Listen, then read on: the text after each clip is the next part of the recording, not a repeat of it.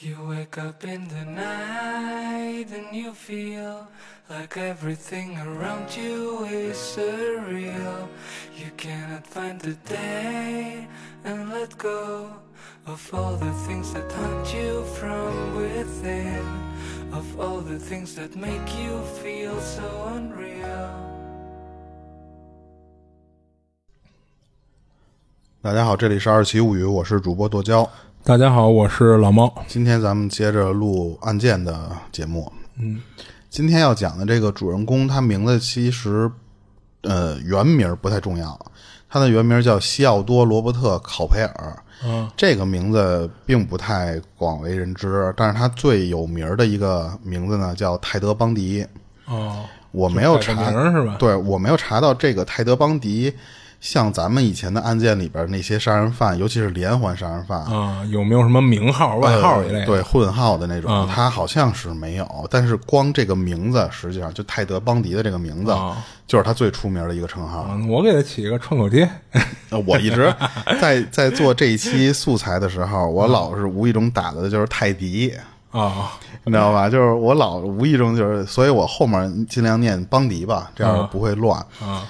他他最厉害的一点，不是说是他杀的人有多少，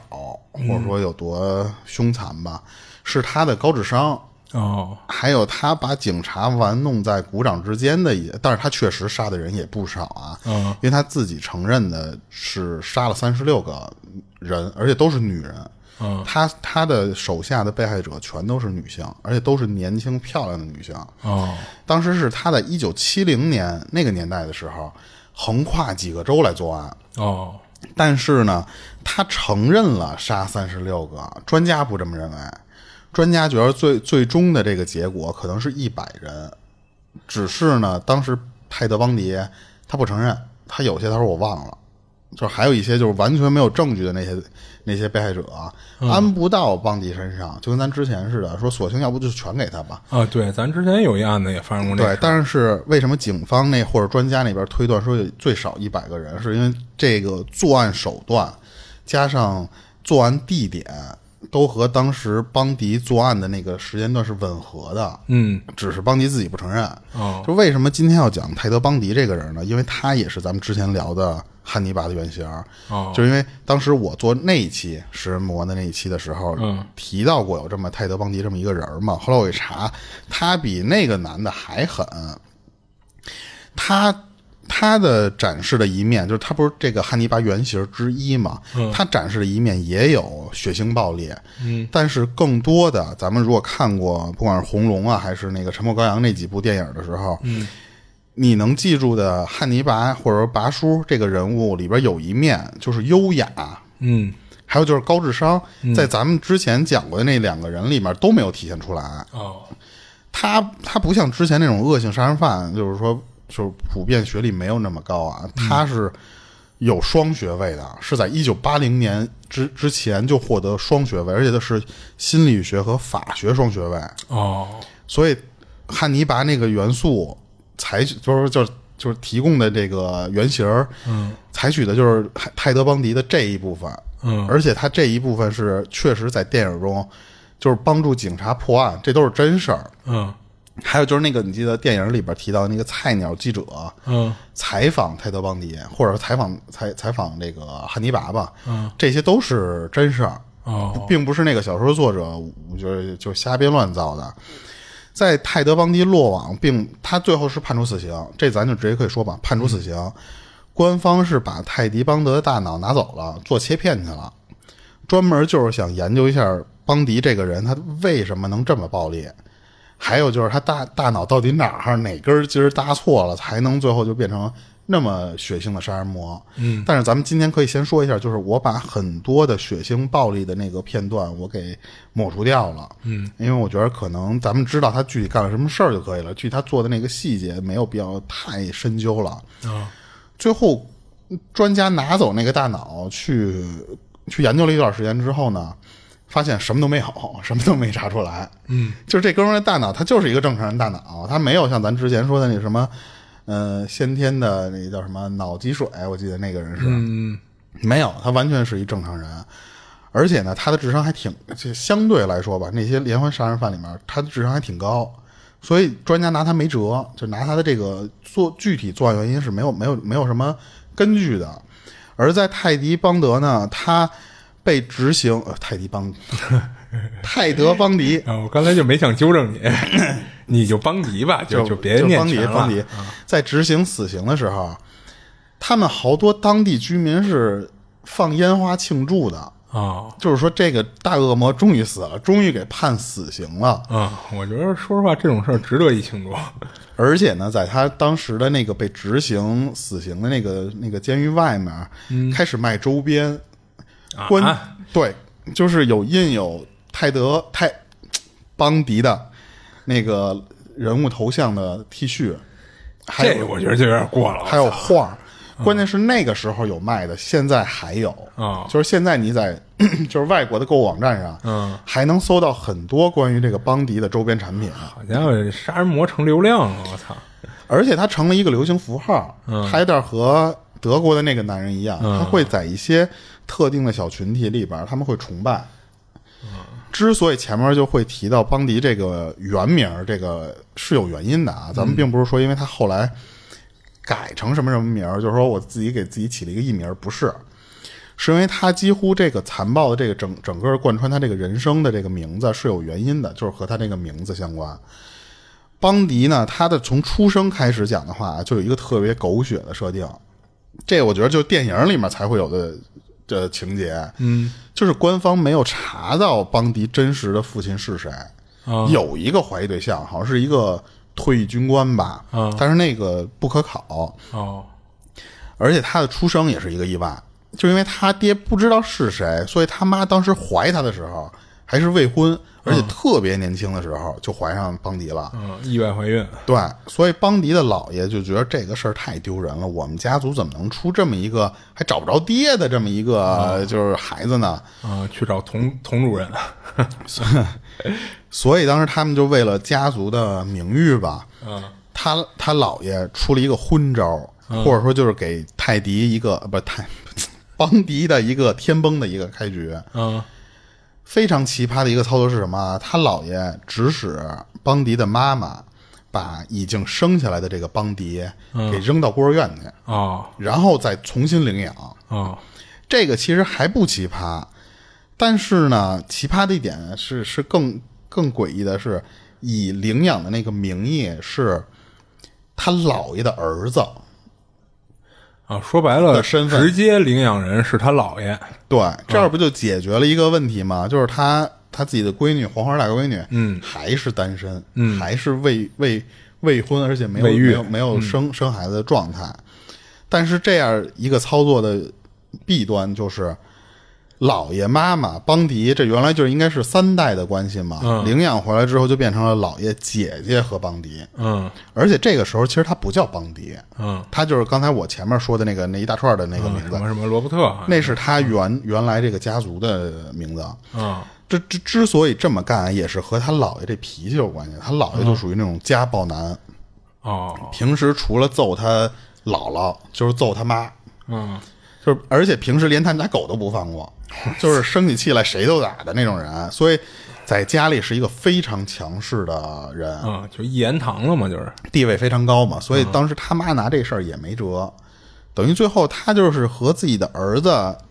论姐弟的这种关系。嗯咱们讲过很多连环杀手，就几乎小时候都会有这么一个家暴的长辈。嗯，同样的呢，这耳邦濡目染的对他邦迪就是小时候从小就见这些东西。啊除了家暴对邦迪心理影响比较大以外啊，他姥爷还经常干一个缺德的事儿。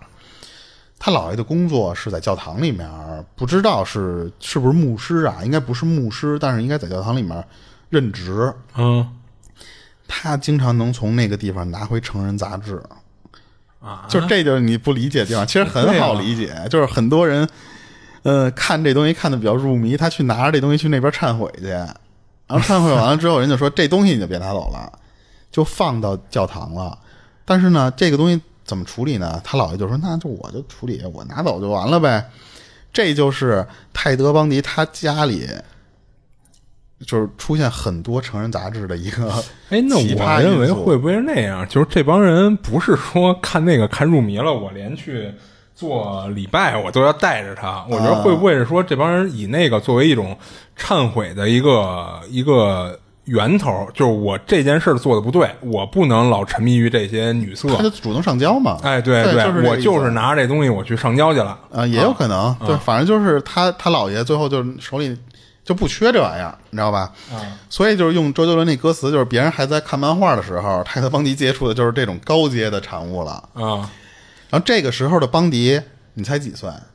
三岁不到。我操！你想他刚生下来，刚生下来就就领养回来 了，看得懂这个吗？因为有一个不可考证的资料里提到过，就是三岁的邦迪就已经和同龄年的孩子不一样了。嗯，他为什么不一样？就因为看见这些东西了。 那他怎么体现出的不一样呢？他三岁的时候就干过，拿着家里的菜刀，在家里都睡觉的时候，站在床边儿对着那些家里人就傻傻笑，就是就是已经病态了。那这应该跟成人杂志没关系吧？呃，以这你这个行为没有关系，但是他还其实有很多相关的这种，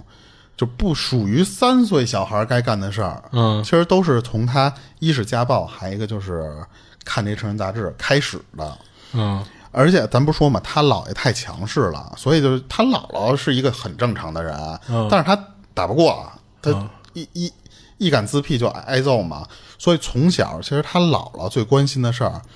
就是他他他先关心的是自己，就说我如何能少挨点揍。嗯所以他其实看看见邦迪他的这个行为这么诡异，不敢他管他管不了。嗯，所以呢，他妈也管不了。嗯他你想，他那个同辈儿的人都管不了，他这个小一辈儿的闺女，他更管不了这个事儿了。等于就是放任泰泰邦迪这个人，他自己的这个生活轨迹是一点一点被自己姥爷影响的，越走越偏。结果没过多长时间，邦迪就在自己家里玩的时候，就翻出自己的出生证明了。嗯这也是一个非常倒霉的事儿。嗯他发现他自己不是自己姥爷亲生的，嗯而且呢，他那个生父的那一栏写的是不详。嗯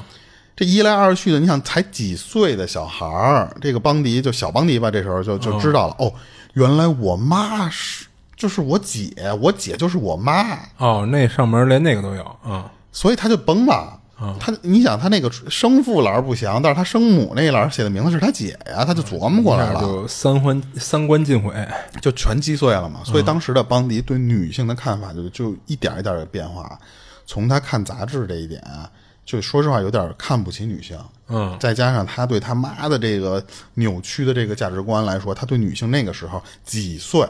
的时候就开始已经变了。这个影响有多大？就也首先影响到就是他看不起女性，加上就是贬低女性，还一点是他自卑，嗯因为他知道他自己是一个这么一个出身的环境，嗯，我连爸是谁都不知道。所以他就导致了很早的时候，邦迪就患上了语言障碍症。哦，咱们小时候可能觉得就是那种特别内向啊，或者什么的那种，对，就有点自闭的孩子。对对对，嗯然后呢，邦迪他还变得就是脾气越来越暴力，他的脾气特别不好。这个时候就已经传出过来，他有伤人的记录了。哦，我据说当时看的那个资料里边看的是他那个那个年纪几岁，不到十岁的那个年纪，他开始鼓捣陷阱，哦，然后他就把那个陷阱扔到森林里面，就导致过那种小孩儿踩上去了。哦，但是他研究的陷阱估计不会很重，就可能就是轻伤的那种那种程度，但是和之后的那种伤人还是两个概念的啊。一直到了一九五一年，他是四六年出生，也就是差不多五岁的时候，邦迪五岁的时候，他妈就终于结婚了，终于找了一个人儿结婚。这也就是邦泰德邦迪的这个名字的由来，嗯，是因为他那个后爹继父，嗯，叫什么什么什么邦迪，嗯，他也就跟着就改姓儿去了。哎，但是这块儿他应该是，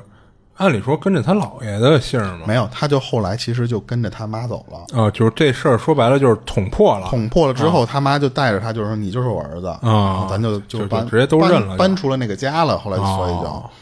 但是这个时候邦迪早就心理上就已经不正常了。他首先第一个不正常的点就是他对他母亲从来都不尊敬，而且他也不，其实对他父亲继父吧嗯也不太好。但是他继父实际上是一个非常好的人，在他的那个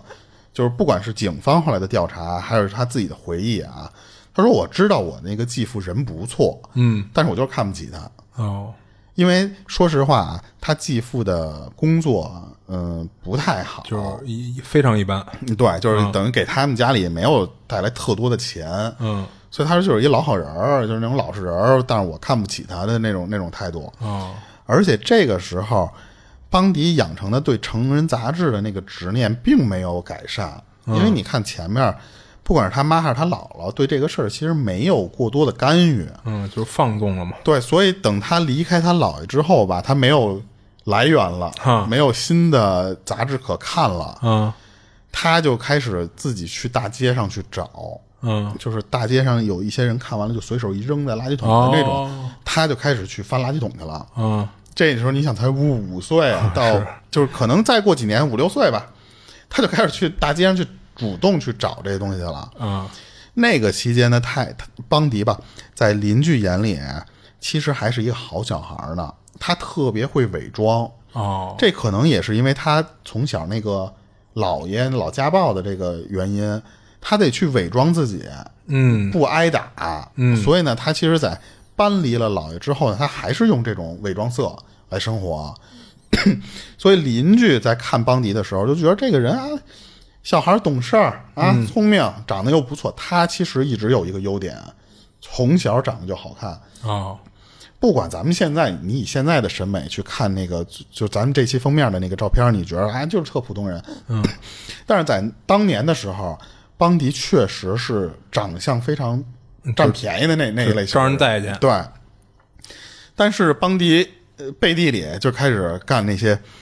嗯，翻看成人杂志的这些这些活儿，这是邻居都不知道的。嗯慢慢的开始呢，他就不满足于光看了。嗯， 他觉得那些都是想体验了， 没不，他体验不了，他刚几 岁。他第一件事，你看好多连环杀人犯最开始走上犯罪的，就是那几个小犯罪的特征、嗯都特别像。小偷小摸什么的，他先偷窥，嗯，而且呢，他这个几岁的就不可能不到十岁的时候，他开始喝酒，哦，然后从这个时候开始，邦迪的智商就开始显露出来了。不是他不是一直说高智商吗？嗯，他可以把自己分分饰成两个角色，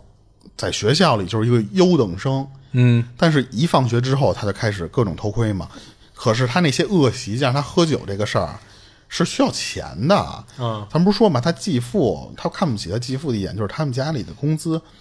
就是一个普普就通通的维人，持正常生活就是，满足不了一个十岁左右的这么一个邦迪要天天喝酒还要买嗯，杂就志说的白这个了，可需能求就。给不了他什么零花钱，对，所以从初中开始，别人眼里的好学生、优等生、尖子生，但是呢，他私底下干的事儿就开始偷钱了。嗯他觉得这个方式能养我的那些小小爱好。嗯，你看又是从小偷小摸起步，对，而且呢，他的这个这个长得好的这个优势，更容易让人相信他不是那个偷钱的人。哦，所以他从那个时候他就知道我长得好看，我是有优势的，我可以靠这个吃饭。没有一个人会觉着啊，这么好看的一人，就相当于就是偶像剧里的那个班长的那个角色，或者说学习委员的那个角色，或者一偷东西的人。嗯所以他当时偷东西从来几乎啊从来没有失手过，嗯没有人会怀疑他。除了他喝酒和这个就是这那些小爱好需要花钱以外，他还有一个更大的需求，是让泰德·邦迪一直偷东西的原因，就是他从小自卑啊。咱不是从开始就说他自卑的是原因，是因为他知道自己的这个出身不太好，嗯，他想偷东西花钱，这个目的是伪装自己成一个富二代。哦，他想用这种虚伪的这种，就咱们就是说虚伪的吧，就是这种外表上的这些东西来掩盖他的家庭上的自卑。嗯所以上了高中开始呢，邦迪就想通过这种富二代、伪富二代的这种身份吧，给自己建立人设。嗯他想让别人感觉就是他是一个帅气多金的这么一个形象，啊，这还真让邦迪给装成了。你就想他为了装这个事儿，他得偷多少东，是偷多少东西吧？对吧？是你最起码你偷着这个钱，你买的都得是好的东西，对啊，上乘的东西，他从高中毕业之前，所有人都没有怀疑过，嗯就这人原来是不是真的是家里特别有钱呀？啊但是呢，一毕业到大学的时候，他这个富二代人设就马上就就破了，而且是、啊那为什么呢是他一生之敌。啊就是他在高中毕业没多久，在大学里的时候认识了一个他的女神，哦是人家是真女神，真的富家白富美富家女。嗯，这个人可以记一下名字，叫布鲁克斯。哈，他有多有钱呢？这个人，他就是他是那种上流社会，嗯就已经不能单纯说是有钱来形容了哈，就有钱有还有一些权地位势力的那种人。他一下就看上这个布鲁克斯了，嗯这这名字听着那么男性化，就老觉得像那个火箭队的那个小黑叫布鲁克斯哎小小黑豆儿，啊。 但是这个女的实际上是一个富家女，嗯，然后那种白富美的那个形象啊，所以他就死缠烂打，还真给追上了。他等于说用自己富二代我去追一个富家女，这嗯，就是门当户对儿是对吧？嗯就是很正常的事儿嘛。在这个恋爱期间呢，布鲁克斯就跟邦尼说：“说你看你啊，这么优秀，学习这么好，这么这么帅，你要不有从政去吧啊，？”，然后邦迪当时一看说：“嚯，这果然上流社会的女人就是不一样啊眼光就一下开阔就啊，是比别人看得远。啊立马就拍着胸脯说：“没问题，我就去竞选。啊但是他其实这个时候，他不不像咱们说一说一提竞选就必须是总总统，嗯，州长州最起长码都都不是啊啊，他其实还做的是说先先踏入那个门槛儿，其实就是从政了。嗯但是没想到的一点啊，就是这个富家女她的家庭人家就是不一样，嗯人家一听说哦好，我我闺女交一男朋友叫邦迪是吧？嗯，听说还是富二代，查查他。啊，您肯定得查呀， 但是没想到一查就发现没没有听说过有这么一个富二代叫叫邦迪的，嗯全都是假的。这就让布鲁克斯非常接受不了了。说你怎么骗我？我确实也挺喜欢你的，但是呢，你不能骗我。关键是这几个月交往下来之后，发现好像人家富家女也就是玩玩看的那种心理，加上你这个确实也是一穷小子哈，嗯人家就给他甩了，就是就是说那算了，咱俩就别在一块儿了。你不管是真实的没有意思，还是假的没有意思吧，等于邦迪这个时候就被人踹了。嗯但是邦迪就有点接受不了了，他他说我没有经历过这么赤裸裸的失败啊，满脑子想的不是我如何发愤图强，或者说我如何继续装高富帅然后获得成功，而想的是说你等着我混整了之后我就得来报复你，嗯，就是来报复布鲁克斯这个这个人。与此同时呢，邦迪本来他首先就是假人设嘛，他光为了复仇，他就就就那段时间，他就就满脑子想的是这个事儿，他就不立自己的人设了，嗯他就开始颓，哦，他就觉得哎，我这怎么这么失败啊就？开始走两个极端了，他开始操起他的老本行，其实也不是老本行了，就是他一直嗯他也维没持的停嗯对，是啊就是偷东西。嗯结果有一天又是命运的捉弄，他偷东西偷的确实，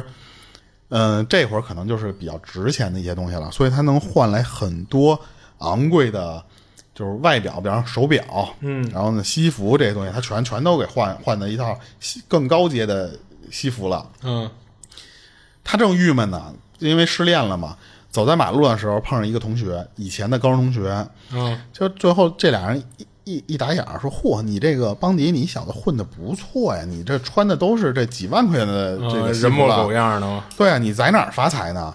然后邦迪一听，就立马又把自己那个高富帅那个人设又想起来了，说：“啊，这我这怎么怎么成功？我这就是你看你有什么，咱俩可以合作发财的机会啊！”没想到对面那个同学来就说：“你这么优秀，你看你这长得一表人才的样儿，我现在有一大活儿，你太合适了，你去帮我去给政客去做竞选，哦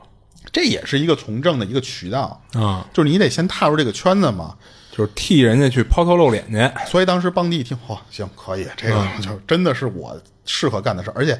他又想起了什么事儿啊，又和政治相关的这个事儿，他想起布鲁克斯来了。嗯他说：“那那就说那没问题，我去做去。”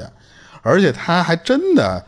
就竞选成功了，就是他去竞选这个，相当于就是说客的这种这种身份，他成功了。嗯他去帮这个政客去各处去去拉选票啊，去对拉这些东西去。嗯，他就发现，哎，我偷来的这身衣服还真的帮我起了一些作用啊。嗯但是没想到的一点啊，这就是捉弄嘛，就是他加入的那个政客啊失败了，竞选失败了。哦一失败呢，最起码你今年就没法玩了，嗯人家就就把这个团队就给解散了。对那这样就导致了邦迪就没钱赚了，因为你帮人去游说这些东西是要人给你钱的。嗯那段时间，邦迪就只能靠去商场当导购，这种方式来给自己维持生活了。啊，这一下就天差地别了。而且关键你这个地位，就是咱咱虽然不说导购多差啊，嗯，就反正跟他之前干那事儿，就一下天差地远了。对，可是呢，这个时候的邦迪还没有忘了自己的初心，嗯就是我得混整了之后报复布鲁克斯。啊，就是我天天我那儿导购卖衣服，我也得想方设法，我得整他去。就没想到，就在他当导购的这段期间，他又恋爱了。嗯就因为他接触到那些客户里边有一个女孩儿，嗯，看上他了。对，但是他没敢跟人家说自己是穷屌丝，嗯人家，但是你人一看你是干哎你是导购购的的，对，其实对还是那什么的，嗯也多少了解点儿。所以很快就被揭穿了。嗯但是呢，这个第二任女朋友啊，没有一脚踹开邦迪，人家说：“哎，无所谓吧，因为我也不差钱。”他又碰上一个有钱的人，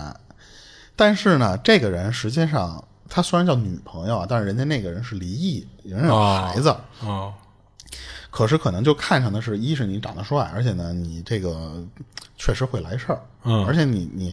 你这个人最起码人心地还是善良的，最起码是那样的。所以呢，他出钱，他说我我出钱让你回大学继续学习去。啊，你看他当时先把学历整起来。对对对，所以那个一九七零年左右的时候，他说送邦迪去学心理学去了。啊，那段时间，如果邦迪要是一直就只靠这个资助哎这么活下啊去之他后，能走上正轨哈。跟连环杀人魔是一点关系都不会不会有的。嗯但是很快呢，邦迪就进入另一个人生的十字路口了。啊他从那个学校毕业之后，他想继续深造。他不是学的是这个心理学，啊心理，学啊嘛？嗯他毕业之后，他想继续深造，他想转到法学去。可是呢，人家法学院给给他拒了。就这个，为这什么呢？就是你就不就不合格啊！你就就就跟咱就是之前说不的符合门槛儿。对对对，就是你可能也优秀，但是优秀不到我录取你的那个地步，啊就是嗯那、那种意思。啊而且你说实话，你心理学转法学可能有关系，但是人家有专门法学升升研究生的，或者说升、升这什么的，嗯就是还有的是人排着对呢。对，就是这个。当时我看到这块的时候，想的第二个人就是就是那个男人，嗯就是也是被拒，然后他给人犹太人这个涂干净了，快。嗯当时邦迪碰到的情况就跟他一样，所以当时走投无路的邦迪想一想，他说：“嗯、那你不让我学这东西，那我继续走我最擅长的那个从政的那一条路吧。嗯”他就还真的通过别人的帮忙，邦迪加入了一个政客团队。嗯他之所以还想干这个行业，就除了之前就是那个布鲁克斯对他的影响以外啊，还有一点就是他发现自己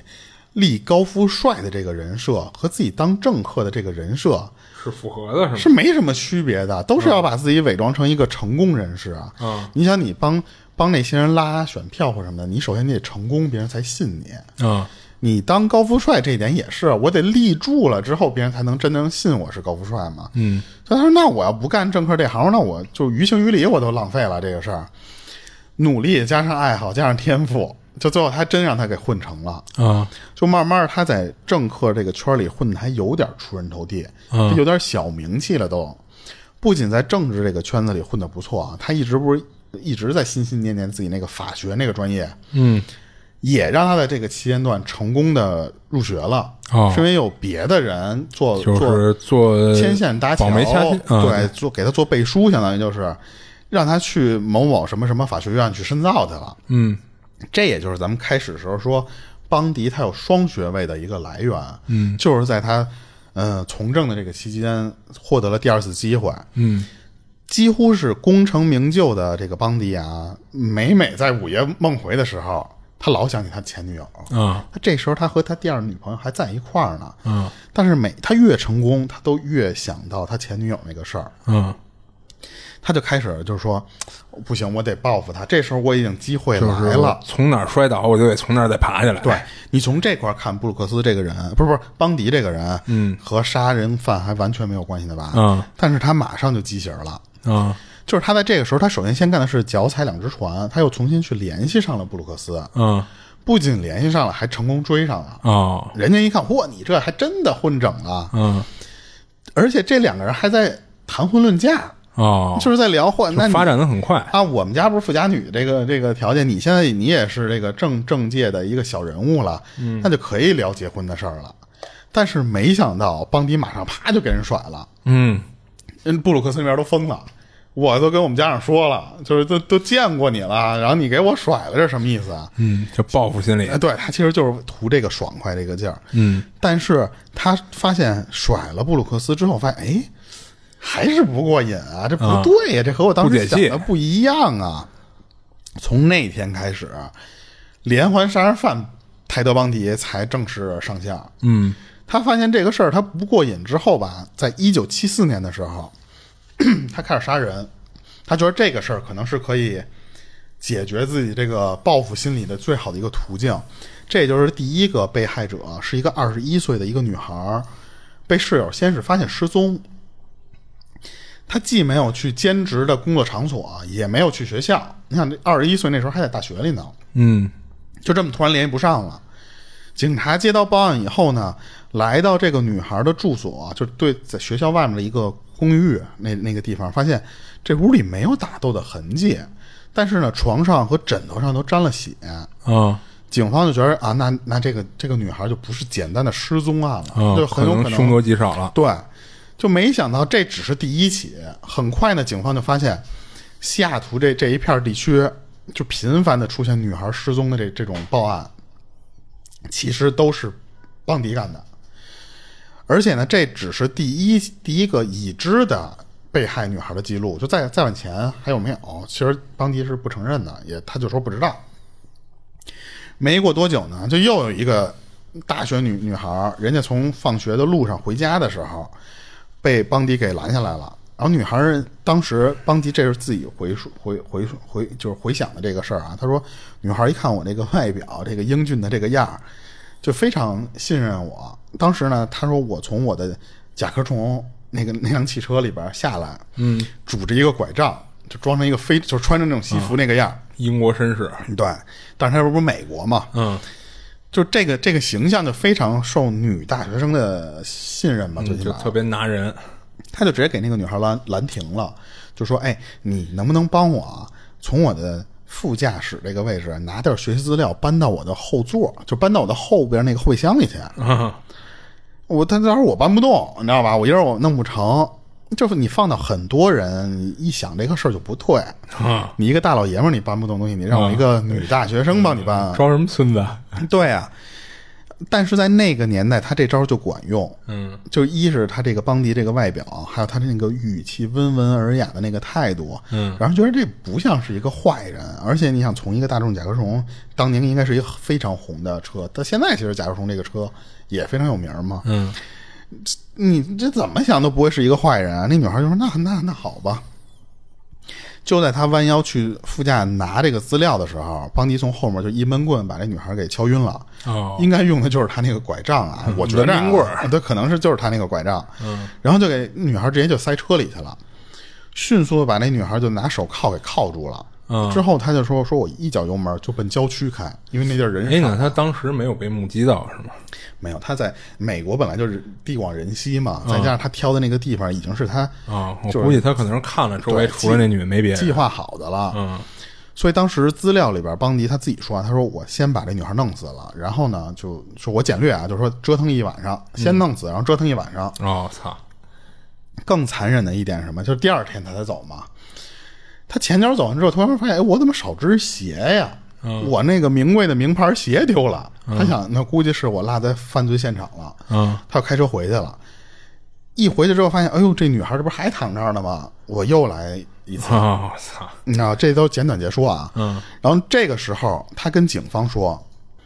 其实这个同样的方式，同样的配方，我已经弄死六个了。哦，就这时候，最起码啊这他承认的啊，就是这六个女孩已经通过这种方式被我弄死了。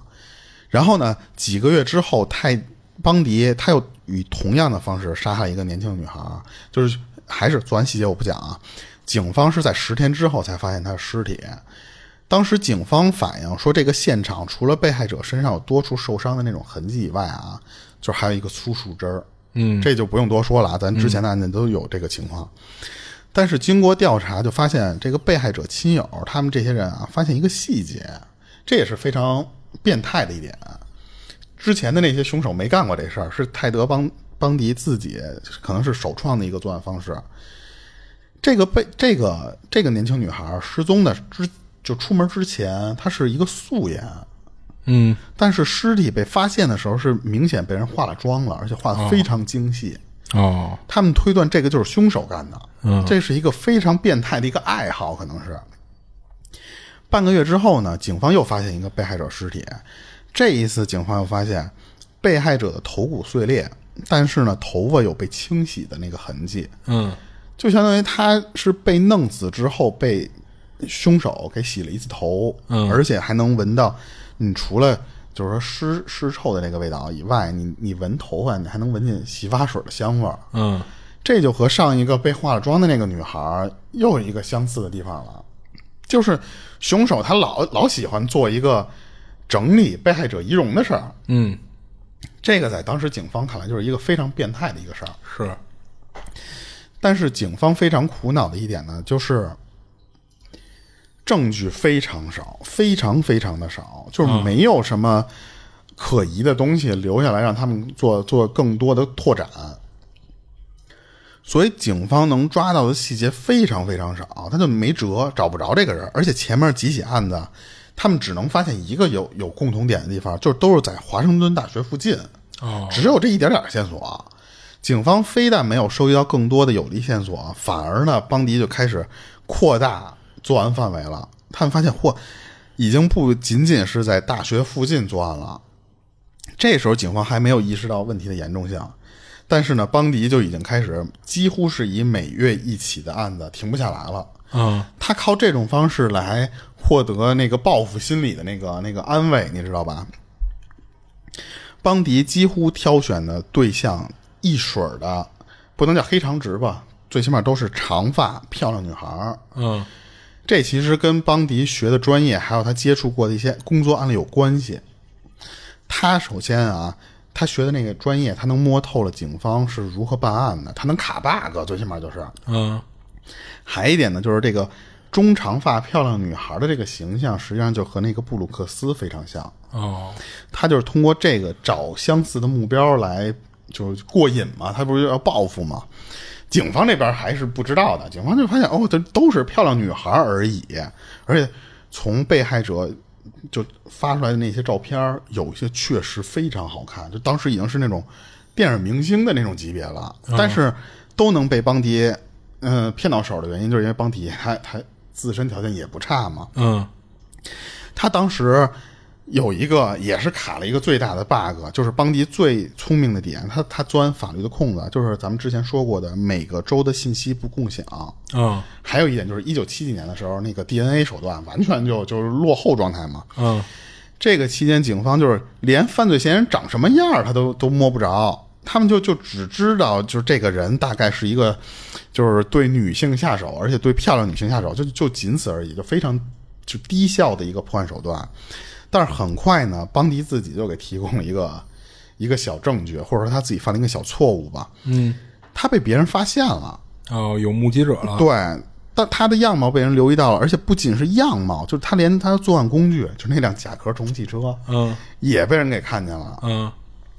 当时他们回忆案发经过的时候，就是这些目击者就跟警方反映说，看到过一个人长得还挺帅的，就这些这都不是我瞎编啊，这都是目击者跟警方反映，长得挺帅的这么一人，找了两个女孩帮忙，他一下对两个女孩同时下手，嗯，之后呢也不知道帮了什么忙，他们因为是在公园里边，然后这女孩就后来就不知道去哪儿了，就大概只有这一些细节，但是呢，就是警方能知道，就是哎，这个人的外貌特征应该还不错，最起码这个形象，而且还有人听到过邦迪这个人，他用自己的这个本名儿去作案，他提到过，他说我叫泰德，嗯，这个让警方给知道了。其实这个是一个小，就是一个小错误。警方就根据这几个线索，他串在一起了，就是先查查看有没有一个叫泰德的这么一个人儿，他名下有一辆甲壳虫汽车，先查查这个。结果这时候，邦迪的第二任女友给了一神助攻，就跟咱之前那个大义灭亲那个事儿是一样的。嗯，咱们虽然只介绍了这么几起凶杀，但实际上在当地已经有非常多的被害者了。嗯，所以当时他一听说，嚯，泰德，这不是我男朋友名字吗？又有甲壳虫，他不是就开一辆甲壳虫吗？这怎么跟我男朋友那越说越像啊？嗯，再加上她很笃定，就是自己的男朋友是杀人犯的一个最重要的原因是，她发现自己家里有一个钥匙网儿，嗯就是美国人不是很喜欢那种一进门把钥匙啪往往里碗里扔那个东西，嗯他他们家里有一个碗，那个碗里装的全都是别人的钥匙，一大串儿一大串儿的钥匙。哦而且呢，他们家里还有一个包，就是她男朋友家里那个包非常可疑。她翻过那个那个包里边全是女性的私密的衣物，哦她就很好奇，说说这个东西不会就是外面传的那个杀人犯就就是我男朋友吧？她就给警方打电话了。警方来了，一看说：“嚯，这确实太可疑了，几乎每一条都和我们怀疑的那个凶手能对得上。”嗯知道了这个人以后呢，警方就非常容易的能拿到泰德·邦迪的这个人的照片了。他们做到第一件事儿就是给目击者去看去，就说你们辨认看一下到对那个特别帅的那个人是不是他呀？嗯结果诡异的一点是他总共给了八个人看，但是只有一个人确定说就是这孙子，哦就是我当时看到的那个那个很可疑的人就是他，剩下七个人说都不是，哦，这就非常解释不清的一点。那可能是那几个目击者就是离得远，再一个他比如说犯案的时候穿的和警方拿的去辨认的那张照片它会有一些差别会有点大，变化对对对对对，所以警方就非常含糊，嗯他们就去调查，就知道这个邦迪这个人儿好像也不太像是凶手，因为他有双学位，嗯而且你看他干高知他的工作，嗯他们就觉得这个不会就是一个非常巧的巧合吧？嗯所以当时警方就自己首先就就没有底了，他做的第一件事儿，连把邦迪叫到警察局里去问话这个事儿都没有做，其其实不应该，其实如果拉过去之后，以当时邦迪的那个心理状态，可能也不会问出什么东西来。嗯当时因为邦迪他不是我不是说嘛，外表极具欺骗性，加上双学位这些东西，就关键是连目击者那些都拿他没谱的话，那警方就确实感觉可能就真的巧了。那我觉得按理说也应该去问一问，一直到了一九七四年九月份的时候，嗯警方还没抓到邦迪这个人，或者说没有抓到这个真正的杀人犯的时候，邦迪自己可能觉得我得搬个家。哦就是我得流窜流窜了，这可能也就是他学位上面对他的这个一些帮助吧。刚搬到新家，他就开始作案，就只搬了一个月，入住一个月的时候，他就说：“说我不行，我我我那个感觉又来了，我得杀人去了。嗯”他这次挑了一个被害者，是当时他新家的那个郊区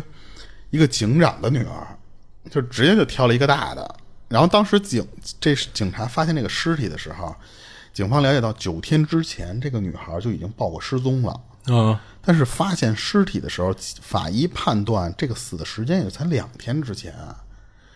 那就有一个可能就是这个女孩是被折磨七天之后才被弄死。啊就是他最起码被监禁了七天了，对，嗯而且这期间指不定被怎么虐待呢，因为当时尸体被发现的时候，身上肯定会有伤嘛。哎，那这个邦迪在就是确定这个是他下一个作案目标之前，他知道这女的是警长的女儿吗？没有说，但是以邦迪的那个作案手法来说，他应该是不在乎的。啊、就是他不会调查受害者到对，底只是是谁，啊巧了碰上一个这个警长的女儿就了，是他可能更多还是随机作案。对，嗯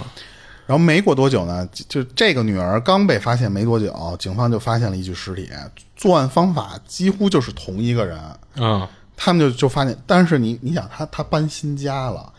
这两个州互相呢，他又不互通，所以这边是以一个新的连环杀人案来、来来那个判断的。嗯他们没见过，就是说这个，就这个这个新家这个州啊，他说没见过这个杀人犯能留这么少的痕迹，而且还就这么快就作案的，嗯而且几乎是不犯错。可是没想到，邦迪很快的又开始犯错了。这是邦迪，嗯、可以说是犯的非常大的一个错误。哦，这是一致命错误。，对对对，他不仅没杀了那个被害者，还让人给跑了，哦他留了一个活口。这个女孩的名字可以记一下，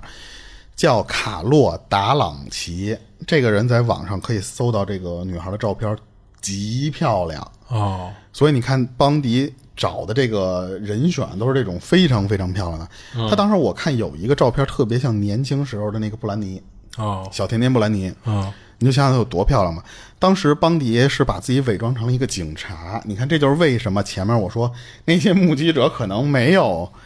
没有认出来是邦迪的原因。对啊他他他身份变换的非常就是嗯多样他，不是每次作案都穿同一套 衣服。对他，他是给卡洛打了一电话，说你的车可能被盗了，哦我就在你车旁边了，你过来看一下来。嗯，然后卡洛来了以后呢，发现这个车里哎什么都没丢啊，就开始怀疑邦迪了，说你到底是不是警察呀？你这个怎么回事啊？我这车里什么都没丢，你给我叫来什么意思啊？哎，那你看这么看啊，他好像对这个受害目标有过调查，因为有啊，他他他他有电话呀、不是你光看见电话的话，你不知道这女的长得漂亮，啊，啊对吧？他不，他肯定会先确定作案目标嘛，比如你好看，好，那你就是我下一个受害者，啊啊我不会关心你到底你家里是谁是警长啊，那我那我不关心，就是那说白了就是他可能看见过这女的从这车上下来，对对，然后他一看，哎，车上还留有那种挪车电话一类的东西可，能那年代没有吧， 我不知道啊，那他是怎么获得到这女的电话？那就那你想，如果你想干这个事儿是非常容易的了啊，就是通过一些非法手段都可以做到了，反正他最后被怀疑了。嗯，被这个卡洛怀疑了。但是呢，邦迪人家做做戏就做的就是全套，他啪拿出一个警官证来，哈，卡洛一看，嚯，这真的啊真是警察，啊就放松一点警惕了。紧接着，邦迪就说：“说那个，你跟我回趟警局吧，我还有点问话，就是咱这个嗯，得得做个记录对一类对对，的，嗯就是这些东西，就这些东西，卡洛都没有起起疑心的。嗯真正让卡洛觉得有问题的是，上了车之后，这个车不是奔警局开啊的，对啊，他发现邦迪这车越开越偏，这到底开哪儿去了？据说是开到了一个偏远的一个学校门口，嗯然后卡洛发现，哎，你怎么停车了？嗯然后邦迪这个时候下车想去拿手铐去铐卡洛了，嗯，结果呢，卡洛就就反抗的比较激烈的时候，无意中这两个手铐都铐在同一个手腕上面了，哦，等于就没给他锁住。嗯，这个时候趁机他把那个车锁落锁给打开了，就是一路小跑就就跑出去了。嗯，他不知道什么原因啊，就是这个邦迪没有去追。哦，我觉着可能有一点，就是邦迪觉得我去追的话容易暴露，或者他觉得跑就跑了，因为他马上四个小时以后，他又用同样的方式骗了一个女孩儿，就那个女孩儿就就被他弄死了啊。嗯，所以我觉得以推断他当时的心理感觉就是，一是我追他不保险，我容易让更多的人看到我穿着一警服在那儿那么跑。嗯，还一点就是说，那你你跑了就跑了，我再去做另外一个案子不就可以了吗？哦，结果呢，第二个女孩就相当于就就被他骗成功了，用警察的身份，然后就被他弄死了。一九七五年三月的时候，警方就陆陆续续接到了更多的这种关于失踪的报道。你看他，他不是说我当时给你弄死就给你抛了，他是找一个没人发现的地方给人藏了，就是很久之后才会被人发现尸体。嗯，就是延长这个侦破时间嘛，对，但是咱们刚才不是说嘛，几个州之间不通气儿，嗯，每个州的这个警方，就是最起码现在是两个州啊，可其实已经有很多州了，嗯，这警方都觉得，嚯，我们出我们州现在出了一个连环杀人魔，嗯，但是他不知道，其实隔壁早一个就是就是邦迪就早就在那边已经做的非常多的案件了，嗯，而且这里边有一个细节我前面没有说，就是邦迪他并不是只对单身女孩下手，他只要是他物色上的对象，就是咱们不是说嘛，好看，嗯，长头发，嗯，是卡在他那个标准线上了，他不会做这种就是咱们刚才我说那种背景调查啊，嗯，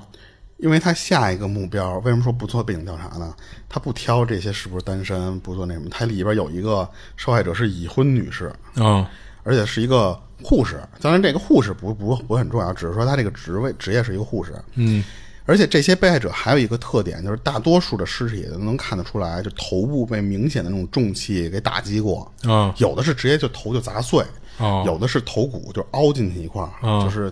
大概的作案手段就是这样，就具体的咱们就不用多多形容了啊。然后这个时候的邦迪在干嘛？就是警方那边不是发现每个州都多多突然多人好多失踪案嘛？嗯，邦迪他发现，嚯，这真的是卡到 bug 了，就是我我这个这个作案手法，我这个流程太太有效了。他自己琢磨出来这这个这一套犯罪手法，啊他发现自己每一次都可以全身而退。嗯，而且他说，就做了这么多起案，咱们刚才不是说吗？只失手过那一次，就是卡洛那一次，嗯让他跑了，之前的没有一起跑了。他就他就发现，他说只要我在这几个州之间就来回这么横跳，他们完全想不到这个这么多起案子都是我一人干的。但是呢，没高兴多久，这邦迪就碰上了一个就可以就是叫劫难了，就是嗯他在犹他州，他这时候已经跑到犹他州去了。嗯，他在犹他州开着他那那个车，在那儿正正路上正美呢，前面碰了一个警方的例行检查。哦其实人家就是一个普通的检查，不是抓邦邦迪的这个这种，就是说拦截。但是呢，他一看说这个前面，嘿，这车咱来来试试，问问问问吧。邦迪自己慌了，嗯，因为他心当虚了，他当时又是开了一辆甲壳虫，嗯他对这个甲壳虫可能是情有独钟吧，嗯就拦下来就问问话。当时邦迪想的是，我操，这个被发现了，啊嗯转身就跑。哦然后结果你你想你你一人你怎么可能跑得过嗯，警察你呢？其实这嗯就相当于跟闯闯卡差不啊，多，对，然后这警察就是非常轻松加愉快就给邦迪给抓了。嗯，但是这个时候的警方他不知道抓的是一个连环杀手啊，对啊，就是他警方也不知道你为什么要跑啊，他就是以一个拒绝合作的罪名抓的邦迪，啊嗯就是你不配合我做调查嘛。嗯而且这个时候被关进去的这个邦迪，他其实是可以请律师的嘛。啊他，请来那个律师都觉得说，操这你这案子 包在啊就就我身上，分分钟解决嘛嗯对对对，你这不就是拒绝配合嘛？我给你随便找一理由，你安上不就可以走了吗？嗯但是没想到的是，警方那那边儿，他不是那辆甲壳虫，你记得吗？嗯，也得扣下来。他啊就在翻那个甲壳虫那那辆车的时候，发现里边儿，嚯，这都什么玩意儿？哦化学那滑滑滑雪面具，嗯这其实就是咱们那个小时候戴的那个，就是露三个孔的那个玩意儿，就是滑雪面具嘛。强光手电筒、锥子、绳索、手铐、白手套，啊 你说这几个玩意儿就不太正常。嗯但是咱之前不是说嘛，你稍微动动脑子就可以把这几个东西全都给糊弄过去。所以警方其实一听也说啊，也也说得过去，也也你你说的也有道理，那算了，你走吧，就给就给他放了。但是呢，邦迪这一次的经历呢，让他觉着。这要是警方，他要再细心点儿，那他他要真是搜我家里，我不就完蛋了吗？他为什么怕搜家呢？因为前面犯了那么多起案子，啊，邦迪一直有一个拍照的习惯，哦他去拍受害者的照片，这很多连环杀手不都干 这啊个事儿？对对，就是都得弄点纪念品，对，因为他其实还没有想到那么远，警方其实因为没有想到说连环杀手的这个事儿嘛，但是他自己觉得不行，我得想远点儿，万一我下次再被遮的时候，他去搜我家，那我就直接全板板上钉钉了。他就把他所有拍的照片一出狱，第一时间就就全回家给烧了。可是警方那边说实话，人也不不傻、他既然怀疑起了邦迪这个人，你身上那个那车里那堆东西，嗯你就就就会留意到这个人了，所以他们其实私底下是派人跟踪邦迪来的。啊他们很快就发现他那辆车被卖了，哦，就是那辆甲壳虫。警方马上就说说，那就是他既然卖了，那就好了。嗯这心虚的明显表现嘛，而且他们直接把那辆车给弄回来了。嗯他说咱好好查，嗯就就就不用躲着邦迪来查了嘛。他以为在卖这辆甲壳虫之前，已经把那个车上面擦得干干净净了，啊但是警方的专业手段还是比较比较高超的。他们发现那个车里边有三根头发，只有三根儿，但是那三根儿是分别来自不同的三个人的，而且这三根头发的持有者吧，都是之前的失踪者。嗯，这一下就就就联想到了哎，那等于那会儿已经有技术能通过你的毛发去判断属于谁了。对对，啊但是 DNA 的那种纯验证的那个方式可能还没有那么先进，所以当时警方想到了还有一个人卡洛，因为卡洛跑出去之后他就报警去了嘛，啊，他想说，哎，那把卡洛给叫到警局里边，咱们指认一下，你当时碰上那个人是不是就是这个邦迪啊？嗯，就就这个时候，邦迪其实也耍了一个非常机机门的事儿，他知道警方可能一直盯着他，他那段时间出了狱就开始改变自己外形儿，怎么个改变法呢？就比方蓄胡子，啊哦然后那个改变，就尤其是发型是最容易改变的嘛，嗯，然后再加上比方说给自己弄腿点儿，然后换的衣服和平时穿的风格不太一样，啊就这种方式来想想想骗过警方和卡洛，但是卡洛就是看了一眼那个邦迪，就说就就是这孙子，就是就是跑不了啊，就是他长那样，我完全记得住。警方就特别开心啊，因为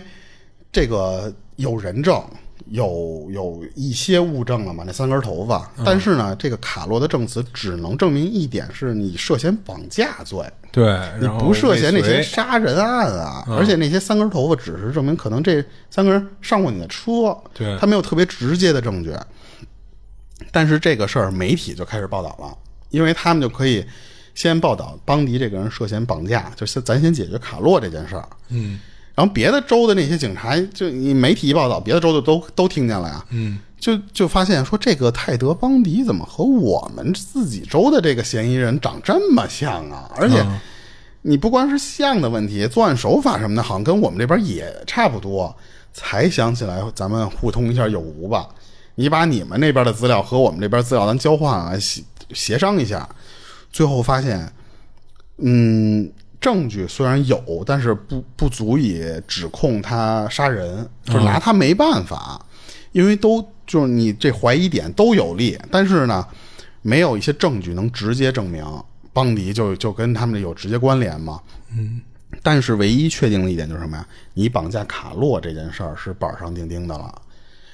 这个事儿只能先关邦迪一阵子，嗯，因为你说实话，你绑架案和杀人案，说实话量刑是差挺多的嘛。对，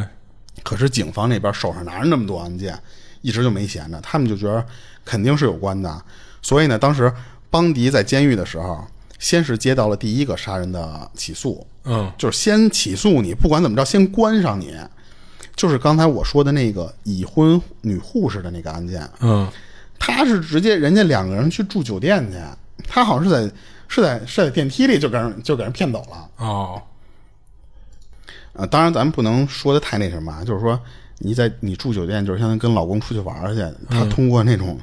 外表特征就给女女方给骗走了。这个女方当然不一定说一点错没有啊，嗯，但是这个是起诉邦迪的第一起杀人案。警方发现同一时间有很多证据能表明，就是泰德·邦迪这个人，他就在那个酒店，嗯你不管是监控还是入住记录什么的，这个就是一个比较有力的证据了，啊就是你最起码和这个失踪的这个女护士有关了嘛。啊，你有过接触，对，所以当时指控的就是一级谋杀，嗯而当时那个州就是他是有死刑的，啊，如果这个一级谋杀指控成立的话，邦迪就可以直接死。但是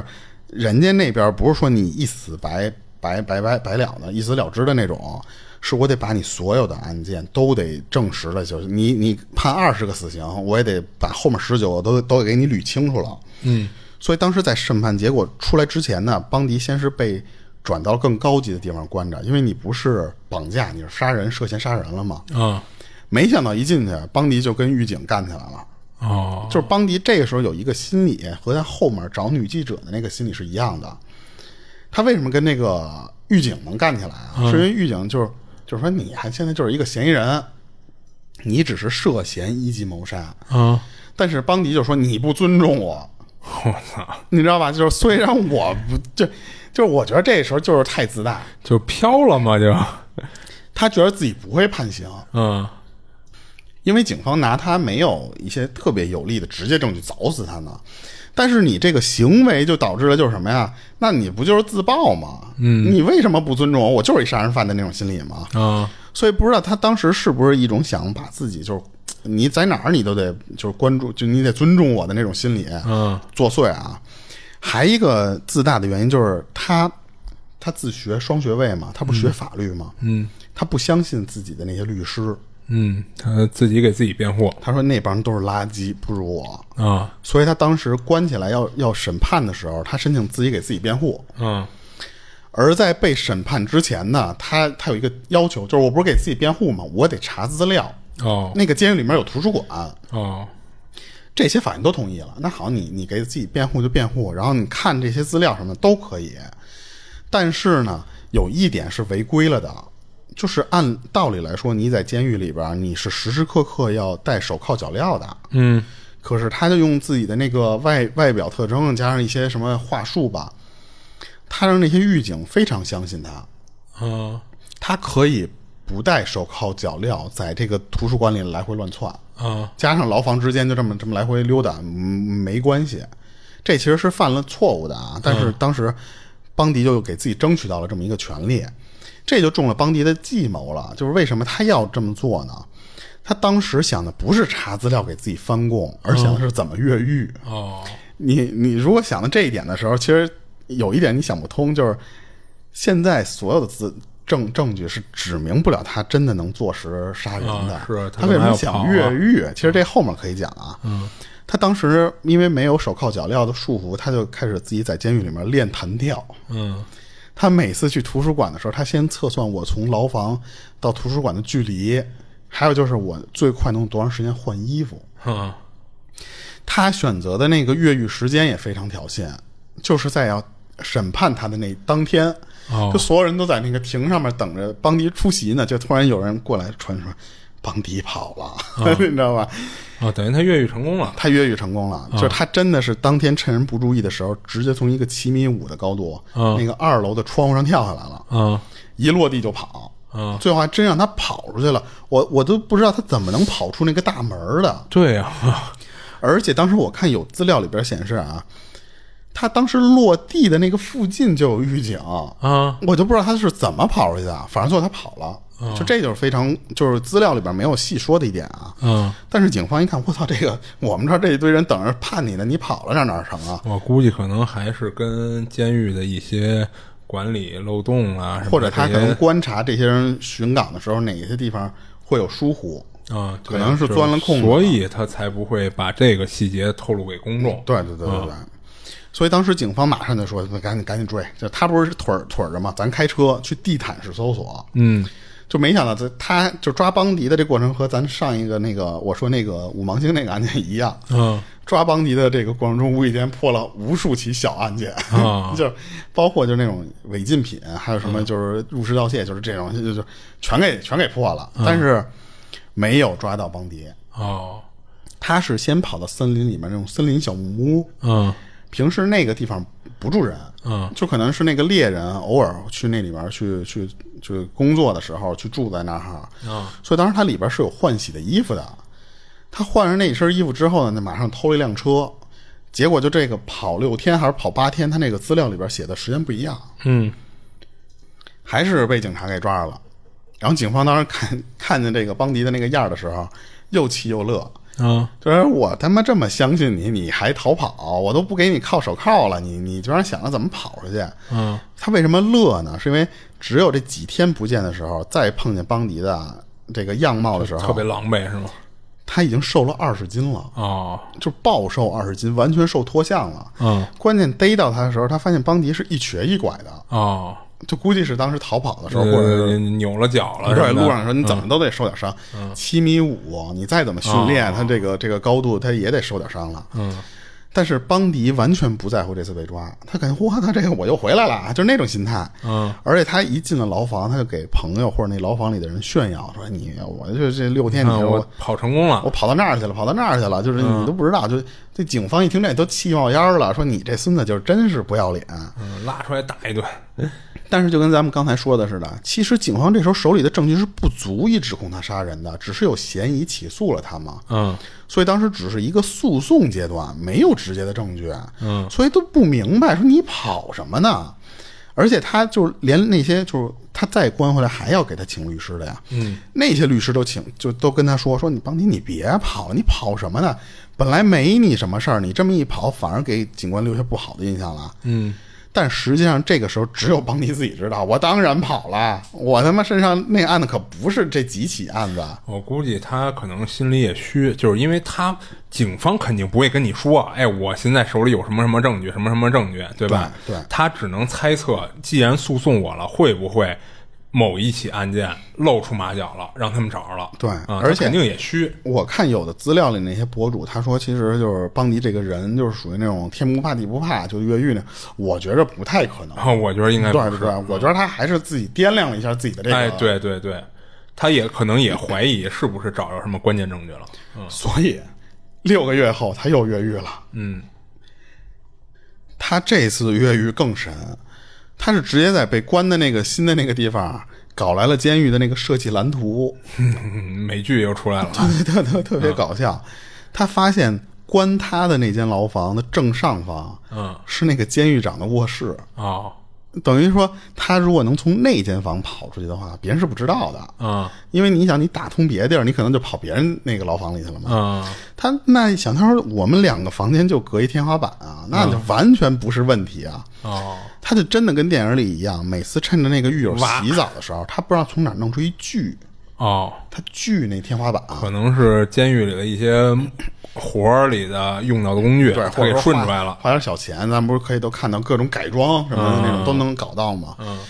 他用那个锯，因为洗澡时候会发生那种洗澡水的那个啊哗那个声儿嘛掩，盖所以他一点一点挖洞。他先是锯出一个方形孔来，然后就拿那个玩意儿就蒯，嗯他就靠这个六个月之内就把那玩意儿给蒯通了。啊而且呢，他在这六个月之之内，他还疯狂的减重，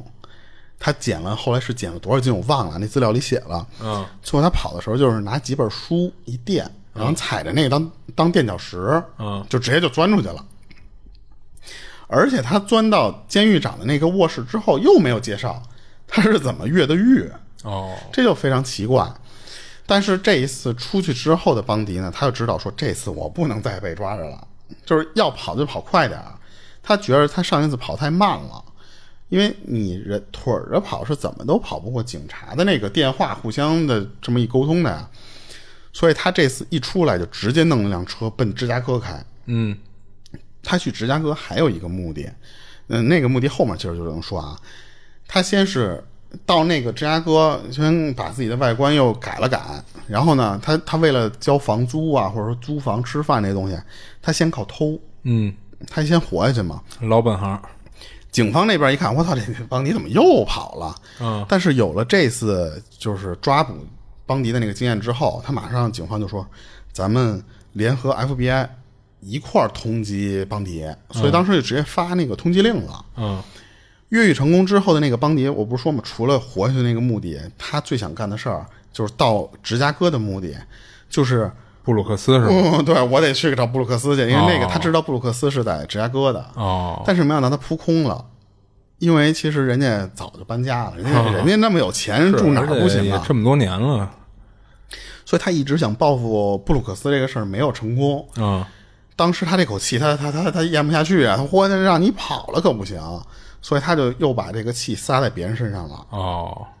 这也是最疯狂的，就是邦迪作案的一段时间。嗯，就是在一九七八年一月十五号当天啊，他是直接跑到了佛罗里达大学的一个女生宿舍里去了。啊我看的是，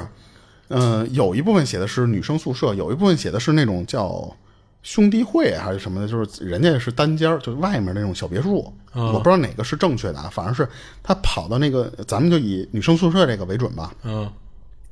他跑到人家宿舍里边，人家那些女生那时候还在熟睡呢。他是直接进去之后，把两个女女孩儿给打晕了，嗯，哦打晕完之后直接勒死，勒死之后再侵犯。但是这个侵犯啊，不是呃实行那个动作，嗯，我可能感觉就是在在毁尸的那个行为，你知道吧？紧接着呢，为什么这么说啊？因为他紧接着跑到隔壁，又如法炮制的重伤了两个女孩儿，没弄死，是重伤。这总共这四个人被害，总共花费是一刻钟。嗯所以我为什么说他可能不是侵犯？嗯这个时间太短了。然后呢，他就跑了。这个后来我查资料里边看啊，就是他其实跑临跑之前犯了一个比较大的错误，是因为他这个当时不得已的。他跑的时候就是是给那两个活口，就是那两个重伤的女孩身上留了两两排牙印儿，这是一个更致命的错误。嗯，为什么呢？嗯，这你听我后面你就知道了。哦然后当时我看到有一些资料里边写到，他为什么是重伤那两个女孩儿？嗯，实际上是他想把这两个女孩弄死，啊但是呢，体力不支了不是，是外面有车进来，哦有车开过的时候，那个车灯把这个屋照亮了，他以为来人了，哦所以就跑了。当时我看那个资料里边写到，他重伤到什么程度？嗯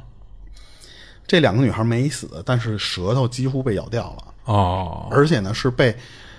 就是为什么我说是有的是那种就是什么兄弟会那种木屋外面的那种就是独立屋的那种状态啊，是因为他当时在屋前屋后找到那种劈柴，嗯这种木头，直接拿那个东西去凿这两个女孩儿，啊打的就是这个颅骨碎裂，但是没死成。哦然后当时他就跑，这两个人最后都是幸存下来了，但是也是，就是那那个医生一来一看这人，当时就以为是死了的那个人都是，但实际上那个人只是被脸砸的，就是说不出话来，就是啊样的比较惨，但是就完全那个脸就是当时就是上上颚和下颚分开了，那那就那么想就行了。嗯所以当时就是为什么他没打死，就是因为他被那个灯光给吓得他跑了。嗯然后而且呢，就别人就还没发现这四个遇害的时候，就那辆车，首先它不是发现屋里有人袭击，嗯，人家就是可能就路路过吧，嗯等于这四个女孩到最后发现之前的时候，邦迪已经跑出去了，不管是跑出大学啊，还是跑出那个兄弟会公寓啊，他在路上又顺路袭击了一个跳舞的人。为什么说是跳舞的人？因为这个人下场也比较惨，他直接给人打聋了。当时能查到的资料写的是肩膀脱臼，全身是有五处骨折，这是一个人啊，全身五处骨折。关键打聋了一点是永久性的耳聋，这就导致了这个舞蹈生是以后不能跳舞了。他有一边永久耳聋，加上脑损伤之后，他就失去平衡能力了，哦就完全没法跳舞了。所以就当时没有致命，但是这个人呢，后半生基本上就就毁了。嗯就这一连串的作案，你就明显感到这个邦迪当时已经失控了，嗯就暴走状态的下，他就完全不像以前作案那么严谨了。而且呢，他在这个被打聋的这个女孩儿，呃就附这作案附近，是被警方是找到了邦迪自己的头发留在那儿了，就可能是那个女孩跟他拉扯的时候，嗯，拽下来蹬一段到他头发了。嗯这就又是一个证据，当然这个证据还是我刚才说的，没有刚才那个牙印儿最有力。嗯然后半个月以后呢，邦迪又流窜到了别的地方作案，就是就另外的地方，他跑跑远了。两个月以后，那尸体才被发现。就你想，他当时他不是说我我把你捅死之后就给你扔屋里，他还是想着我怎么把这尸体藏起来的。而且这个地方其实到后面也会有揭露啊。嗯就这个被发现的人，他其实不是最后的那个地方，是他被扔到一个养猪场里去了。哦你就想想两个月以后在养猪场里发现的尸体得被损害成什么样？嗯我估计是被吃的差不多了的那个样那个样子。嗯然后没过多久，就是邦迪又偷了一辆心心念念的甲壳虫，哦结果呢被警方发现这可能是被盗车辆了。然后就邦迪就一看，我警察怎么又来了？他一脚油门就跑远了。没想到这这时候警察还是以为是调查被盗车辆的嘛，嗯去堵围追堵截的时候就，就给邦迪给拦下来了，就给抓了，摁了一现行儿。这个时候，警方还是没有认出来邦迪，嗯就还是以为我操，这孙子是一个偷车贼。开始还是试探性的问邦德，就是你干没干过别的其他的案件？啊我感觉你这就不像是一个纯偷车贼的目的啊。我们那个最近发生了一个女大学生宿舍被杀被杀的那个事儿，跟你有没有关系啊？然后开始的时候，泰德就说跟我没关系，什么我就是偷辆车。但是没想到警察就是无意间的多问了几遍之后，泰德突然就说都是我干的，我呢叫泰德邦迪。嗯这下一下所就那些就关于失踪女孩的那些就是就是人命案，就跟邦德一下就联系上了。就是他不知道当时是为什么，就一下就自己承认了嘛。有一种说法是他在赌，就是这个州的警察不认识他是被通缉的，但实际上我觉得这个也是不站站不住脚的，因为咱们前面不说了嘛，他越狱的那一次的时候，他就已经被发出通缉令来了。所以当时他还以为这个州的警察不认识自己，其实在别的州也犯了各种案子呢。可是警方那边知道，因为警方人家拿着那个通缉令，嗯，后来一一调查，人发现你认了，一认再一调档，发现我操，这就是那个哥们儿，还越狱过两回，所以这次就找了一个三层锁的一个 一个牢房，就专门关这个邦迪。嗯而且这个期间，警察还做了一个事儿，就是我说的那个对比齿痕，嗯他把那两个重伤的女孩的那个齿痕和邦迪的这个做对比了。哦这时候邦迪就一下怂了，他就觉得说：“我操，这个指痕齿痕如果要是确凿的话，就坐实了我是那个那些伤人的，这是直接证据，这和我承认不承认是两码事儿。”所以当时他想狡辩，就说我我不我不弄我不弄我不我不想弄，但警方说你放屁，就是对我想让你干的事儿，怎么可能弄不了呢？所以当时拿了齿痕，加上这些各种起诉，一九七九年六月的时候，媒体加上这些法庭一块儿审理邦德这个案件，只是这个州啊，只是这个州审审理，这是第一起，我记得当时是整个美国第一起直播，哦就当时一九七年是第一次直播，就媒体同时报道。嗯当时的律师还提醒邦尼呢，说你在法庭上啊低调点儿，你现在的这些证据虽然对你挺不利的，加上那个就是各种那些细细微就头发丝儿那些东西，嗯，但是我有办法让你脱离死罪，哦，只是说脱离死罪，并不是说完全脱身啊。嗯，但是前提是你得跟我说实话，你不能跟我这儿还那个就满嘴跑火车。邦迪就说说没问题，我完全配合。但是呢，前脚刚答应完这个律师之后，后脚就在法庭上直接就给这个律师给骂走了。他觉得说你就你没我专业，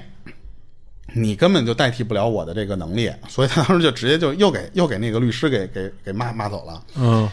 当时泰德·邦迪就就并没有，就是说他想那个像之前那种案子，他想钻侥幸啊，钻法律漏洞。他把这个律师骂走之后，他不是给自己辩护嘛，他就可以把自己想说的全说出来。嗯，他说的全都是咱们之前说那种什么伙食不好、光线不好，就那些借口。哦，以前咱讲过那个案子，不是有成立的吗？确实为他逃脱了，但是这次邦迪这个事儿没没有没有起作用。而且邦迪虽然他代理自己的律师给自己辩护，但是他实际上并不是真真正的专业律师。嗯，所以当时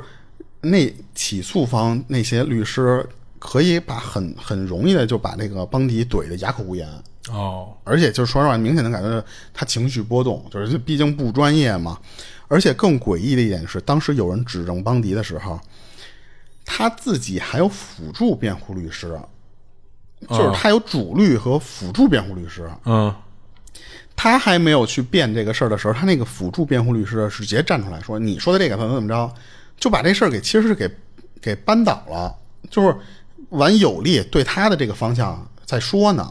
可是邦迪做了一什么事儿？他反口就说：“说这律师不行，给他给他踢了，给他踢了。”哦，他做的这个行为在法就法庭上非常诡异，不知道为什么，其实太自大了。有可能，嗯，但是明显人家是帮他呢呀，对啊呀、当然这还不是最荒诞的，最荒诞的是什么啊？就是咱法庭上他不是直播吗？除了被害者家属以外，还有好多也是咱之前说的那种女粉儿在现场。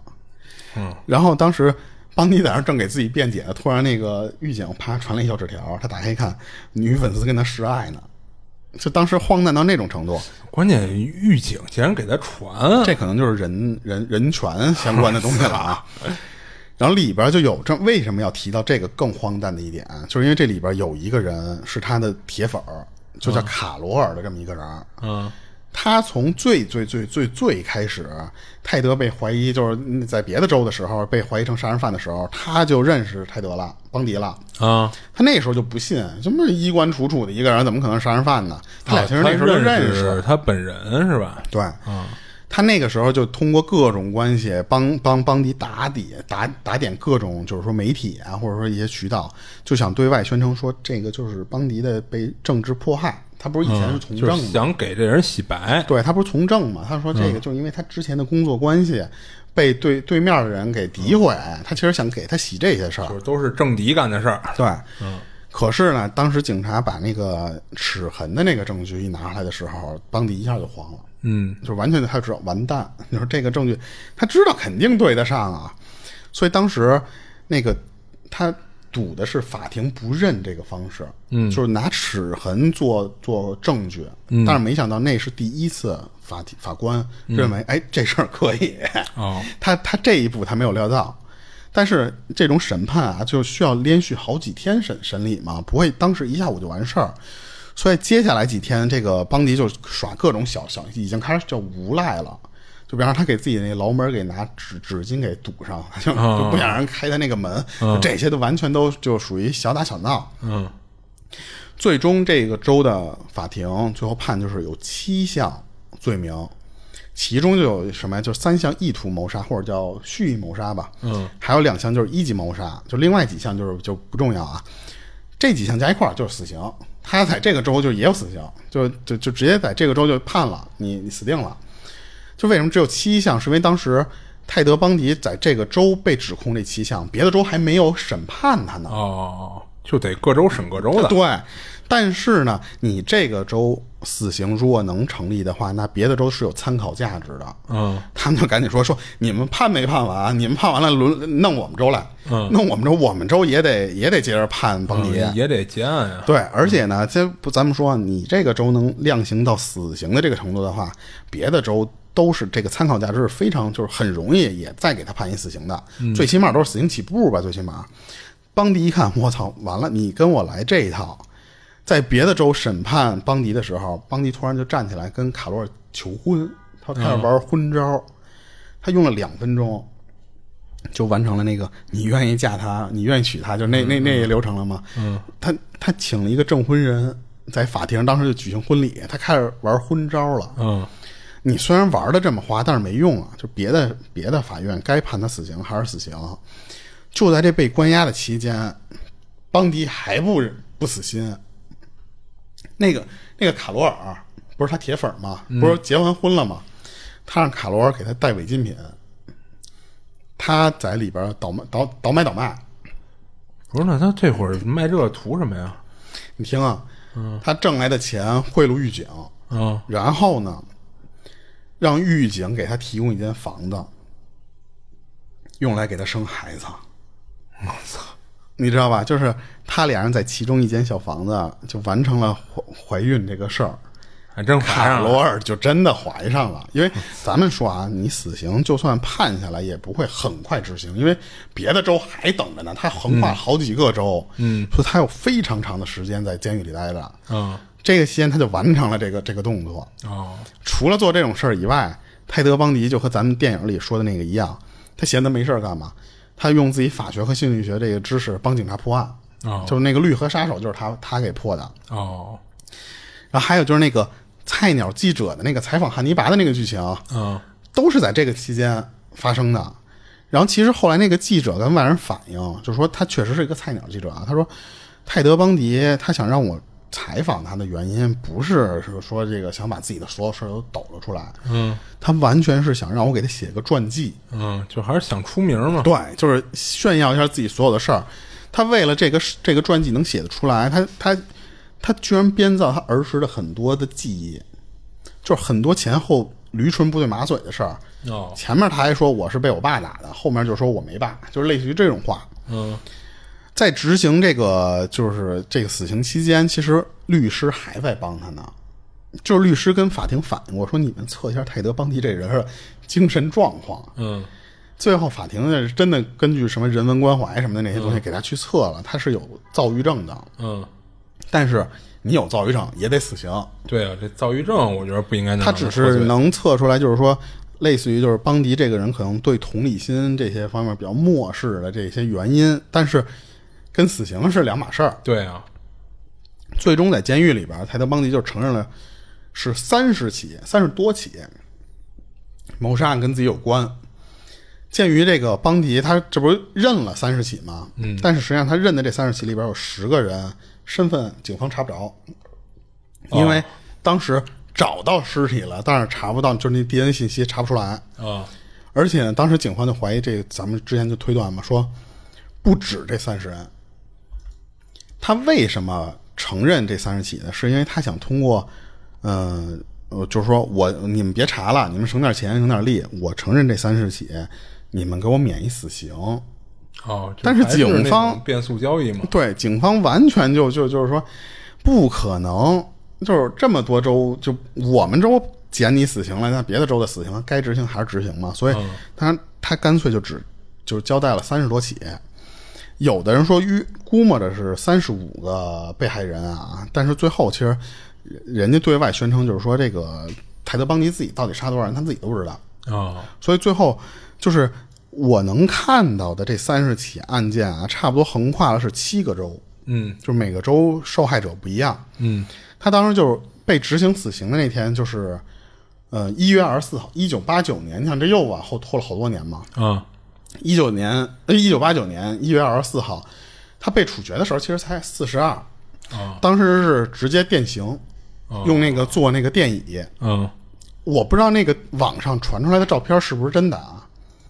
是可以查到有一张照片是当时泰德·邦迪在电椅上，不知道是执行前还是执行后的一张照片，就你、你现在能看见，但是这张照片我就不不发出来了啊。嗯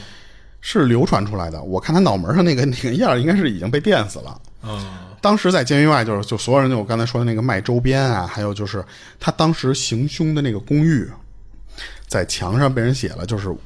看就是泰德邦迪，他叫泰德福瑞，就是他有一中间名啊，就是看泰德邦迪死，就是人家写喷出那个涂鸦来了。嗯，关键是他有很多的周边是在那个当时审理他的时候的那个照片儿最后都让人给设计成艺术品来卖，我这是最不理解的一点。然后还一个最讽刺、最讽刺的一点，就是他虽然被电刑之后，他还是要被火化的。嗯，他的骨灰按照泰德邦迪的遗嘱是撒到了一个叫卡斯克德山脉的地方，哦具体地方警方没有透露，啊，就为保什么保密要撒那儿呢？这个地方就是泰德·邦迪多次抛尸的地方。哦就是我中间有很多案件没有讲，就是警方发现很多抛尸的地点都是在那个地方找的。那是他一个固定抛尸点儿。对，所以他说最后你、 你给我弄死之后，你给我往那儿抛，哦我我就死那儿，就这是一个非常讽刺的，就是我死我死在那些我的战利品的那个地方去。所以其实短短其实只泰德·邦迪只用了四年的时间，就是一九七四年到一九七八年这四年的时间，他就在这七个七个州最起码杀了三十多个妇女吧，而且他多数情况下都是进行奸尸，就是先、先杀后奸，嗯，就是那样。而且我有很多没有透露的地方，就是他为什么能被称为特别凶残的连环杀手啊？嗯他有好，就至少有十二个人是被他斩首的，哦说用那个钢锯就是那么给剁掉的，而且他还会把那个头保存一段时间再处理掉。哦所以这也就是为什么当时我说那个那个山脉，嗯很多人的那个尸体确认不了身份。还有一点就是因为当时那个那个尸体只有是就是下半身，嗯没有头，嗯，就是所以就就很对不上是谁嘛？对对对对对。然后当时就，其实这个案件就差不多了。当时就有，我看有一个报道里边就说，他这个幸存者实际上不止我刚才说的那个卡洛，嗯，还有那个重伤的那两两名，嗯其实总共应该是有六名，因为当时在审判泰德邦迪的时候是有六个人出来指、指证他，啊他当时的智商是被就泰德邦迪啊，智商是有人测过是一百三十六，咱们觉着说一百三十六好，和那些什么高智商那些天才有点什远。么一百五了，一百四了什么的那。但是实际上，以美国有一个调查，就是这些连环杀手的智商，嗯其实普遍不高，哦大约是在一个九十五的这么一个线上。哦所以说，你一个一百三十六的人，在那帮连环杀手里边占就是拔尖儿的。哦而且其实泰德·邦迪最后他是除了那个监狱里的那个卡罗尔给他生的那个女儿，他还一个就是领，呃不能叫领养，就是那个他那个女友不是离婚带了一个孩子吗？他是有两个孩子的，哦然后这两个孩子最后其实都是隐姓埋名了。啊，那肯定啊。对，当时，呃，人家承就是就是采访泰德邦迪的时候，泰德邦迪称自己，他说我就是你见过最冷酷无情的婊子的儿子，就是你能从这句话能看出来，就是他对他妈一直就是那种憎恨，也就是可以能查到，就是说为什么他一直找女性下手，嗯就他从那时候就是对家里，就包括他那个姥爷拿那个成人杂志给他看，就这些东西就是畸形的这种成长的环境，就导致他后面的这一系列的，就是就犯罪犯罪生涯吧。最后就是我查到了，就是这个泰德·邦迪，他在咱们国家可能不是那么火啊，但是，呃，沉默羔羊这个事儿肯定是最火的，就是汉尼拔，嗯，而且国外火到什么程度？我查到了很多电影都是以他的原型儿，哦书、电影都有，而且他的好多细节，就是泰德·邦迪最后一顿饭到底吃没吃，都有人在记。哦有的人说是吃了什么牛排那个，有的人说干脆什么都没吃。嗯。这里边我可以推荐你说这帮人闲的，操！你管这 个呢？你只有在在国外最就是有名到一定程度的时候，这种小八卦新闻才会被人传的津津乐道。有一个那个一九年电影叫《极恶飞盗嗯》，里边那个那个那个男生，我知道他叫什么啊，嗯但是我不太喜欢这个男的长相，因为我觉得他没有完全还原泰德·邦迪的那个那个那个外表。啊嗯他是演那个什么《歌舞人生》里边的一个男的，哦叫叫扎克·埃弗隆，他就演的是泰德·邦迪。然后他当时演完那个电影之后，就是《极恶飞盗》这个电影之后，他说我为了演这个电影，我了解泰德·邦迪背景之后，他说我都快吐 了。他说你都不知道我怎么演下来这个电影，他说就是这个人怎么居然能这样。嗯，还一个就是那个叫故叫故意陌生人，我觉得这个直译的一个问题。但是这个电影不用去找，就一九八六年一老电影。嗯，还有就是网飞，其实这个电影在呃咱们某站小破站上面可以找到，嗯，是一个一九年发布的一个网剧，也不能叫网剧，是一个纪录片儿。那个名字你可以搜一下，叫《与杀手对话：泰德·邦迪录像带》。啊，我觉得这个与杀手对话这好像是一系列吧？对对对，其中有一个泰德邦迪的，嗯我那天在 就是小破站上面，嗯，看到了那个，但是大多数都是采访他入狱以后的一个对话，我就没有更多的收入进来，嗯所以其实他在外国的各种作品里面都出现过，就有的是以他的名字，有的是以他为小说，嗯，关键是咱们说的那六个幸存者，嗯加上他的那个闺女，嗯他那个闺女叫罗斯，嗯都以他最后就是出书，你不能说靠这挣钱吧，但是也确实这几个幸存者里边多数写一个就是我与什么就是泰德邦迪那那段事儿， 就是这种事儿出书来不能说是蹭热度吧，但是反正就是说他的周边的东西卖的确实非常多的，嗯然后最火其实就是那个沉默羔羊嘛，他是直接被塑造成一个汉尼拔的原型之一。嗯这也就是最有名的那个霍普金斯演的那个电影儿，也都是他。啊。对，然后这个整个案件其实就讲完了，就是非常长的这么一个事儿其。实你你看这起案件，我听完了，我还是就是跟那个上一起案件有点类似，就我总觉着他由一个正常人他杀突人的那然个动杀机特别人，离奇，对不哎，对？对，就是转变的急转直下，突然怎么就脑子里就想杀人了？就啊我我当时看的那个时候也是，他当时被女朋友甩了的时候，啊想报复，还是他后来？哎，对，就是包括他说从政以后，然后怎么着的，我再给他已他甩了他，已经成功的哎反甩了一下了，他怎么还想杀人？而且你看，他杀人是在这之前，就是他等于还没有成功报复那女的之前，他觉着，我觉着唯一能理解，呃也不能说理解吧，就是能猜测到他为什么要杀人，就是还是觉着我短时间内我报不了那女的，我要先找一个短平快的一个泄愤的方式。对，而且我觉着啊，我自己推断啊，嗯，就算没有那个布鲁克斯，啊可能后面他也会走上杀人犯的道路。啊，就是可能比如说其他的一个小点，它只是一个诱因，可能是加速了他杀人的这个行程。对，因为你想，他从小的时候头盔呀、什么的，他其实对女性就是一个漠视。嗯而且你看他当时自称的那个方式，他就是说我们就是一个婊子的儿子嘛。嗯，他其实对女性的很多的这个误的误解，其实都是从那个时候梳理起来的。嗯，只是这个布鲁克斯刺激到他了。对，啊，而且哦对，还有一点，就是他那个第二个女朋友，其实从头到尾都不知道邦迪是这么一个人，嗯。是他后来怀疑起来的时候，啊，他不是才带着发警现方、警察去去搜那屋子去了吗？？对对对对对对他其实更危险，如果他那个时候稍微刺激点，或者又提啊，出是是，他可能就当时就就就马上就会成为其中一个了，对，对。但是你想，这个人不是我说啊，就是有时候人说你不要过分宣传他帅不帅，嗯在那个年代是美国公认的，嗯 就长得帅的。啊，就是因为你看他这些就是作案方式，他好多他都就是是利用了骗这一点，就是他的外表这个优势。对对，他还不是说我拔硬上弓强掳或者怎么着的，他有时候就是靠骗。嗯，对，你要真的长得像一个那个什么，嗯，就是那个钟楼里那怪人的那个形象， 啊，钟楼怪人，嗯那就没有必要谈那个 外表这个事儿。啊是是所以，是其实我为了提这个事儿的就是原因就是，嗯，你很多人就是你光靠外表你是判断不出来这个人到底是好是坏的。。对，确实是，确实是，尤其你要说这个长得这么帅的人，他还能干出这么残暴的事儿，当然中国很少啊。嗯，但是他就骗你钱，那你也受不了啊，对不对？就嗯不不不一定要你命啊，对不对？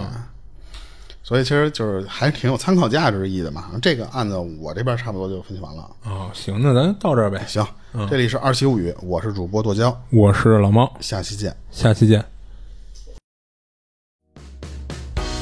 The world is great, you're all alone. Maybe someone helps you home. The emptiness that brings you down keeps you searching for the ground. You're searching for the